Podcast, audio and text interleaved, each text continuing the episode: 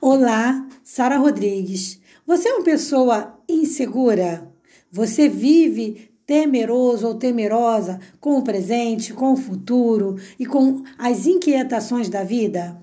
Pois saiba que uma coisa é certa: a sua insegurança não vai te levar a lugar nenhum.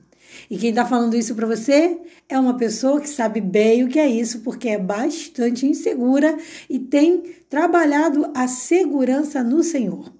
Por isso, o assunto de hoje é insegurança. Vem comigo.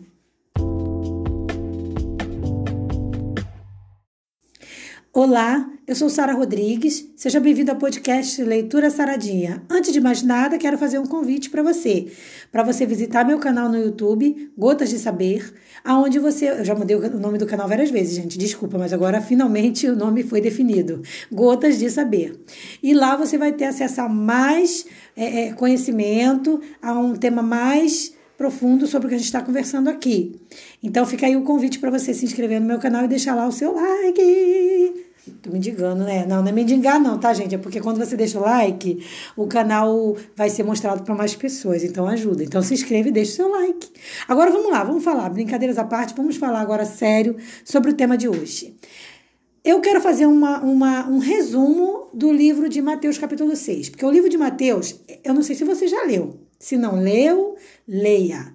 O livro de Mateus, ele traz um conhecimento maravilhoso e dentre tantas outras coisas fala sobre insegurança, ou seja, fala sobre a ansiedade também. Então, assim, o livro de Mateus, primeiro ele começa falando sobre como nós precisamos guardar a nossa alma, guardar o que a gente vai fazer, se a gente vai ajudar alguém a gente fazer isso sem querer aparecer. Enfim, ele vai trazendo algumas orientações. E junto a isso, ele fala também sobre a oração, trazendo, por exemplo, no versículo 6, como nós devemos orar, como deve ser a nossa oração e de, mostrando que a gente deve falar com Deus em particular e do quanto isso é importante para o nosso desenvolvimento cristão. E aí, no verso 9, ele dá um modelo de oração, que é a oração do Pai Nosso. Aí, ele vai falando toda a oração do Pai Nosso e ele chega Sobre o jejum, também uma coisa muito interessante que esse texto fala, muito interessante, que vai ali do, do versículo 16 ao versículo 18, ele vai trazendo umas curiosidades sobre o jejum. E aí você vai entender como você deve jejuar, para por que é importante jejuar. Aí, eu já estou chegando onde eu quero. Aí, já no versículo, no versículo 19 e 20, ele fala sobre a gente não se preocupar em ficar juntando o tesouro aqui. E em momento nenhum Deus está dizendo que você não deva ter um plano de emergência ou que você não deva guardar uma reserva. Jamais. O que Deus está dizendo é que a gente não deve colocar o nosso coração no dinheiro e ficar guardando, guardando, guardando, guardando e, deixando de viver, deixando de ajudar as pessoas. Isso aí não agrada ao Senhor e nem é bom para gente, tá? Aí agora, quando a gente chega ali no verso 23, 21 ali até o 23, mais ou menos, ele vai dizendo sobre aonde deve estar realmente o nosso tesouro. Porque muitas das vezes a gente acha que a gente guardando, isso vai eliminar todos os problemas. Isso não é verdade. A gente acha que, ah, se eu tenho um bom dinheiro, eu não vou ter problema, porque se eu estiver doente, eu vou ter saúde. Eu vou, eu vou pro médico, o médico vai me tratar. Se eu tiver é, com fome, eu vou ter dinheiro para comprar comida. E aí acha que tudo, parece que Deus, o, o Deus da pessoa vira o dinheiro. Quando, na verdade, a gente sabe que isso não é assim. Porque se fosse assim, tantas pessoas que têm muito dinheiro não tirariam a própria vida, não ficariam infelizes. Então, o dinheiro ele é importante, principalmente numa sociedade capitalista como a nossa. Então, seria hipócrita eu dizer: ah, não precisamos de dinheiro, vamos viver sem dinheiro nenhum. Não é bem isso, tá? Mas também colocar o coração no dinheiro não é legal. E aí entra também o minimalismo, né? que também tem que ser também moderado, né? Então é legal ter trabalhar o minimalismo, é legal você não é, comprar coisas que vão só poluir o planeta, coisas que você às vezes nem precisa. Então, ter esse bom senso de, de consumir dentro daquilo que realmente é necessário, isso aí é bom senso. Esse minimalismo é legal, mas também tudo que vira excesso vira religião. Então, tem gente também que acha que o minimalismo é uma religião, aí também não está adequado.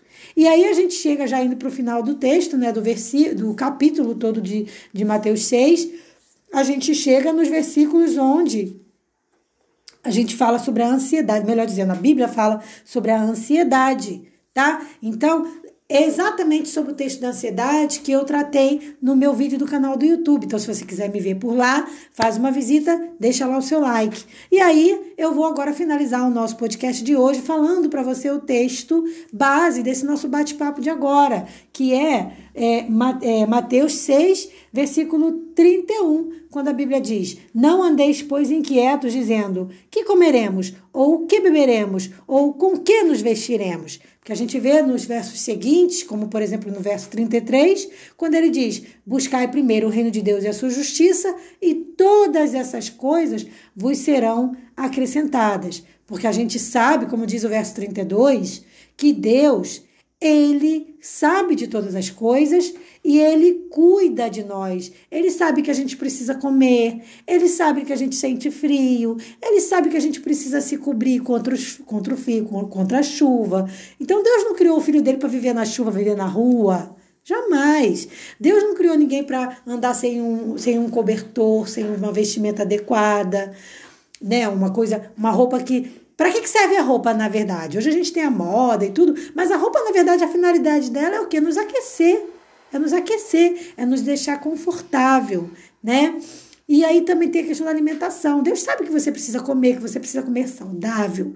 Então tem que ser uma parceria, uma, uma, uma sociedade entre nós e Deus. Então a gente ora, pede as bênçãos do Senhor e sabe das nossas necessidades, Ele nos atende e a gente também faz boas escolhas, né? Porque se eu também, se eu quero ter saúde, eu tenho que me alimentar bem. Eu tenho que cuidar da minha saúde. Se eu tenho problema de ansiedade, eu tenho que fazer algumas terapias, algumas coisas que vão ajudar. Por exemplo, caminhar, ter um bichinho de estimação, para que quando for possível para quem pode ter espaço, faz uma piscininha de alvenaria, ah, não tem como fazer. Compra uma piscininha, junta um dinheirinho, compra uma piscininha, porque a água também tem o seu, o seu poder terapêutico. E por aí vai. Então, não é só se acomodar e dizer, ah, eu sou ansiosa, mas eu vou orar e tudo vai se resolver. É uma parceria. A gente ora, entrega ao Senhor, Deus nos dá as condições e aí a gente faz o que tem que ser feito. Então, a gente investe naquilo que realmente é bom pra gente, tá? Com isso, eu vou terminando o nosso podcast de hoje, agradecendo muito ao Senhor, porque o dia foi maravilhoso, o dia está sendo incrível e eu quero dividir essa alegria com você. Espero que o seu dia também seja maravilhoso, também esteja sendo maravilhoso. Mas se não for, eu também tive uns dias ruins aí para trás, e aí eu peço que você entregue esse dia na mão do Senhor, ore, confie nele, porque como a Bíblia diz, o mais ele fará, não se desespere, tá? Eu tô conversando com você, meu dia hoje está maravilhoso, mas há poucos dias atrás eu tive uma síndrome do pânico, achei que estava infartando e foi complicado. Então, assim, cada dia é diferente. Um dia nunca é igual ao outro. Então, no momento de luta, de dificuldade, ore a Deus. No momento de alegria, agradeça ao Senhor na oração também. Viva cada dia com o Senhor. Não importa se o dia é totalmente maravilhoso ou se ele é um dia mais problemático. Entregue ao Senhor esse dia, porque nada como um dia após o outro e uma noite no meio. Um forte abraço e até o nosso próximo podcast. Paz.